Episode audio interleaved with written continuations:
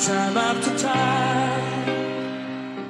Bem-vindos amigos do Whisky Justificado. Hoje vamos fazer a degustação do Balmore 10 anos, um single malt de Ayla turfado com 40% de teor alcoólico. A nota de Jim Murray na Whisky Bible foi 92.5. Que notaça! E nós atribuímos 4 estrelas de um total de 5. Balmore é uma das destilarias mais antigas da Escócia, fundada em 1779. Perde somente para Glen Turret, que foi fundada em 1775, mas tem estampado nos seus rótulos e caixas o famoso número 1 Vaults, conhecido como o armazém mais antigo da Escócia. Possui uma capacidade de armazenamento de mais de 27 mil barris. Tem um core range muito grande com várias opções de single malt, com finalizações em madeiras e idades diferentes. Sendo este aqui o 10 anos Dark and Intense, uma opção de excelente custo-benefício com um litro e foi lançado em 2016 por ser uma versão Travelers, é encontrada nos Dutch Freeze em geral. Uma particularidade da Balmor possui tempo de fermentação de 60 a 90 horas, assim sendo uma técnica lenta que busca bastante complexidade. Atualmente a produção da destilaria está em 1.8 milhões de litros de álcool ao ano, comparando com as outras de Ayla, Lafroig que produz aproximadamente 3.3 milhões de litros ao ano, sendo 70% destinado para single malts e 30% para blends. Para mais informações também Laga Lagavulin 2,5 milhões e a gente acaba contrastando aí com a Cauila produzindo maçantes 6,5 milhões de litros ao ano, mas só engarrafando 15% da sua produção em single malt, sendo a grande maioria destinada para a produção dos blends da Johnny Walker. Sua categoria então seria um Sherry Pit, lembrando que o equilíbrio disso é muito difícil de ser alcançado, são ajustes muito finos para conseguir um equilíbrio entre esses dois mundos maravilhosos, da maturação em barril ex-sherry e do turfado. O aspecto geral desse rótulo seria então um frutado e resinado com uma madeira presente e picante associada a turfas, terrosas, ácidas e azedas. Tem aqui um visual âmbar escuro cobreado bonito na garrafa, daí esse nome Dark and Intense. Justificando a fase nasal, os aromas são em boa intensidade, sendo aqui uma primeira camada visível com uma turfa diferente. A gente sabe que é difícil descrever turfas no nuances, as diferenças entre elas, mas a gente percebe aqui uma tufa mais vegetal, mais ácida, azeda, como se fosse fermentação ocorrendo no solo de material orgânico, o aroma de xaxim de plantas, algo muito terroso, terral que lembra humus, palha seca de coco, serragem, um aspecto mineral diferente aparece nessa fase e lembra um pouquinho de brita molhada, quase um petróleo. A influência sherry aqui aparece numa segunda camada, bem mais leve e equilibrado, com frutos secos, frutas vermelhas, doces de figo, algo resinado lembrando cera, e o caramelo, a baunilha, açúcar mascavo e rapadura. Esse equilíbrio é bem interessante, eu gosto muito, pois junto desses empireumáticos da madeira tostada, fogueira, lembra um pouquinho uma vela que acabou de ser apagada e suprime bem o álcool. Possui então este aroma clássico dos tufados de Ayla, com um toque medicinal, principalmente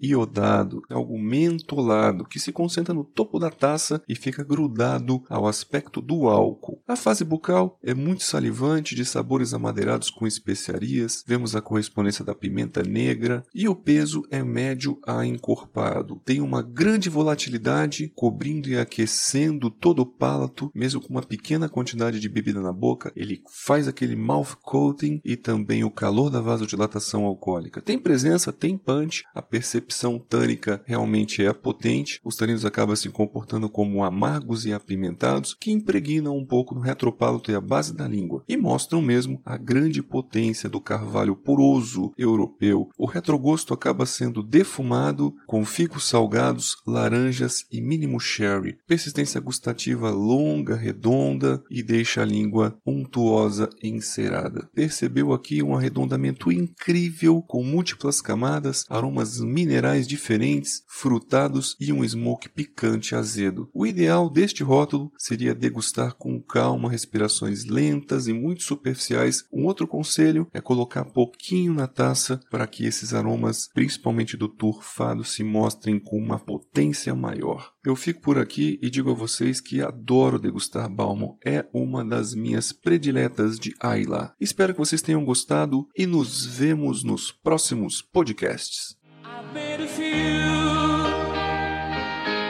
I've had my my